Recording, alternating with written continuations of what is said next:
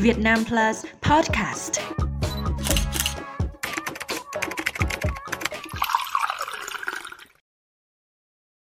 Vừa đi mua nước về qua cửa xong về vừa đến cửa nhà mình thằng cu con nó chạy ra nó hô cháy. Mọi người chạy ra thì mọi người nói như thế nào? Hô hoán cứu người. Gọi ngay ờ, phòng cháy chữa cháy gọi 114 gọi ngay chứ rồi gọi luôn cả 115 có một em em gọi cả 113 luôn. Đầu tiên là chỉ có 4 5 người thôi. Bọn chị lúc chạy ra là chỉ có 4 5 người thôi. Đó là lời kể của người phụ nữ sống trong căn nhà cấp 4, cách tòa chung cư xảy ra hỏa hoạn chỉ khoảng 50 mét. Tính đến thời điểm hiện tại, vụ cháy tại phố Khương Hạ đã cướp đi sinh mạng của 56 nạn nhân và để lại nhiều nỗi đau cho những người ở lại. có con bé nó học cùng với lại con bé nhà chị con bé đấy thì mất cả bố cả mẹ cả em rồi. Và nó giờ nó thành trẻ mồ côi rồi. Nó là cái đứa mà được hàng xóm ở trên tầng 7 cứu. Nó kể với con- con gái chị là khi mà nó nó bị mất điện ấy, mười rưỡi nó vẫn ôm mẹ nó ở phòng của mẹ nó. Thế xong là nó chào mẹ nó về phòng riêng của nó nó ngủ. Thì lại tự nhiên thấy mất điện. Thế xong bắt đầu là nó mới đi theo kiểu vô thức ra ngoài hành lang ấy thì nó cũng không biết là nhà cháy hay gì nó chỉ biết mất điện nó đi theo vô thức thôi. Thì là nó ra ngoài hành lang thì được một cái ông ở trên cái tầng 7 kéo vào nhà ông ấy thì là, là thoát. Nhà ông ấy hình như là có 5 người hay sao ấy. Ông ấy mở cửa ra ấy thì thấy khói. Khói thì ông ấy mới ờ, quay vào trong nhà. Đóng cửa vào và ừ, người ta có kỹ năng thì người ta bịt lại các cái lỗ hổng của cái nhà ấy khói không lùa vào được khói độc chủ yếu là chết ngạt do khói chứ không phải chết cháy đâu!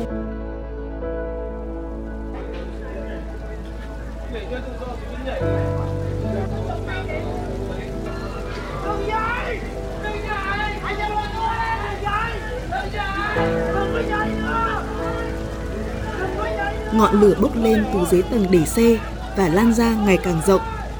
Cột khói đen ôm trọn tòa chung cư là nơi sinh sống của khoảng 150 người dân. Đối với những ai tận mắt chứng kiến khung cảnh ấy, cảm giác ngột ngạt và khó chịu vẫn còn nguyên trong cổ họng. 10-15 phút đầu khói đen đặc không nhìn thấy cái gì nó cháy cao su cháy xăng đủ đủ các thứ xong khoảng 20 phút sau là lửa nó bốc Người phụ nữ bình tĩnh gói từng túi rau để lên sạp bán hàng, nhưng mắt thì nhìn xuống đất và hai chân vô thức đá vào nhau. Chính đôi chân này đã chạy về phía tòa nhà có cháy để hỗ trợ cứu hộ những người bị nạn.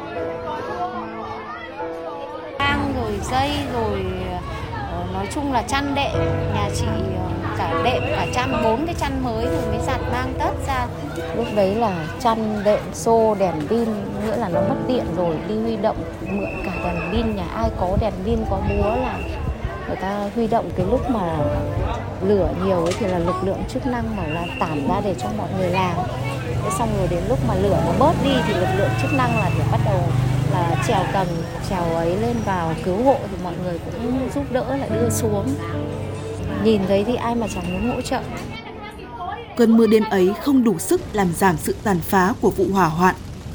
Đã vậy, cái ướt đẫm và lạnh giá như bào mòn thêm sức lực của những người đang cố cứu thêm nhiều sinh mạng từ biển lửa công tác cứu hộ đến khoảng 2 giờ là nó mưa rồi. Lúc đấy là ừ, mệt.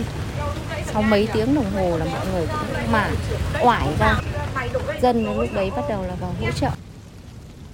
Người phụ nữ đang kể câu chuyện này không có người thân sống trong tòa chung cư ở số 37, nhưng chị đã rơm rớm nước mắt khi nhớ về những đứa trẻ được bế ra từ làn khói. có người bế ra được là mừng có những ờ, lúc mà cứu đội cứu hộ bế ra nhất là bế được trẻ con ra ấy, bế được cái cậu bé đầu tiên ra ấy là nhìn nó ngơ ngác nó lạnh rồi ờ, nhìn nó, nó lúc đấy là nó mắt nó hoang mang lắm. Thế là à, bế chạy.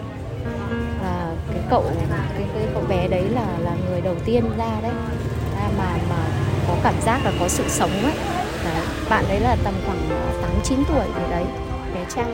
Vui mừng phấn khởi chứ em cứu được một mạng người phấn khởi lắm chứ Nói đến đây, người phụ nữ nghẹn lại và không muốn kể tiếp nữa.